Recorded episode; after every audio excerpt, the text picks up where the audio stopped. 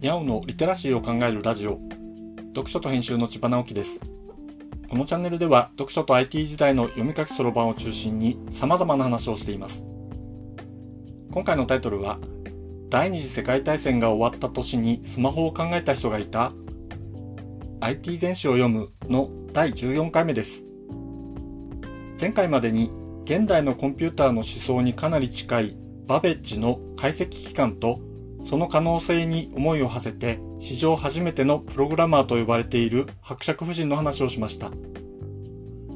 20世紀に入ると世界は2度の世界規模の戦争を経験し、より高度な軍事システムの開発にしのぎを削るようになりました。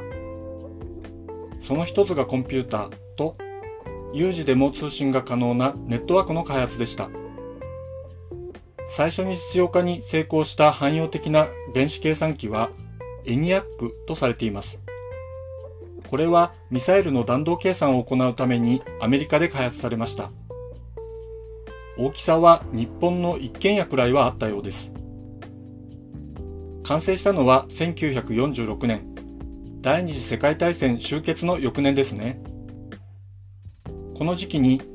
現代のコンピューターにつながる技術やアイデアがたくさん生まれています。その中に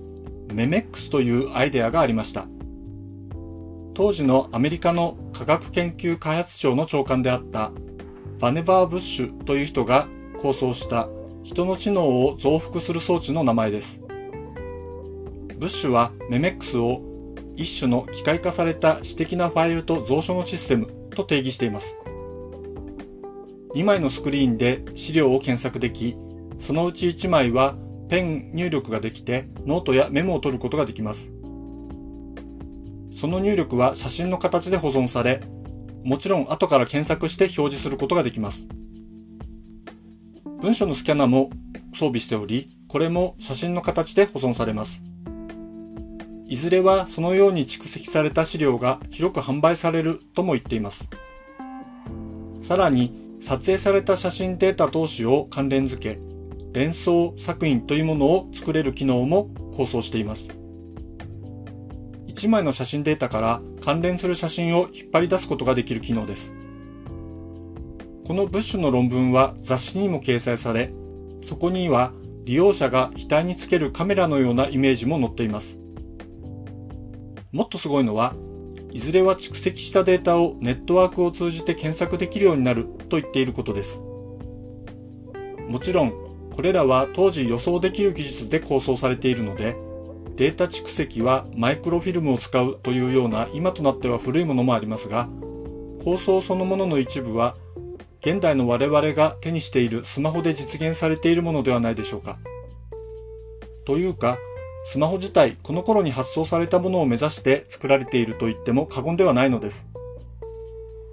驚くべきことは、このような発想をたくさんの人が持っていて、それを実現するためにとてつもないスピードで技術開発が進んだことです。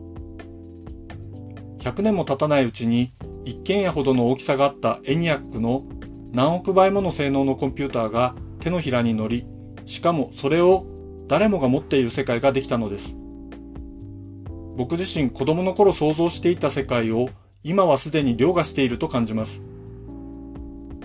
終戦後に発表されたメメックスの構想はひとまずはパソコンへとつながっていきます。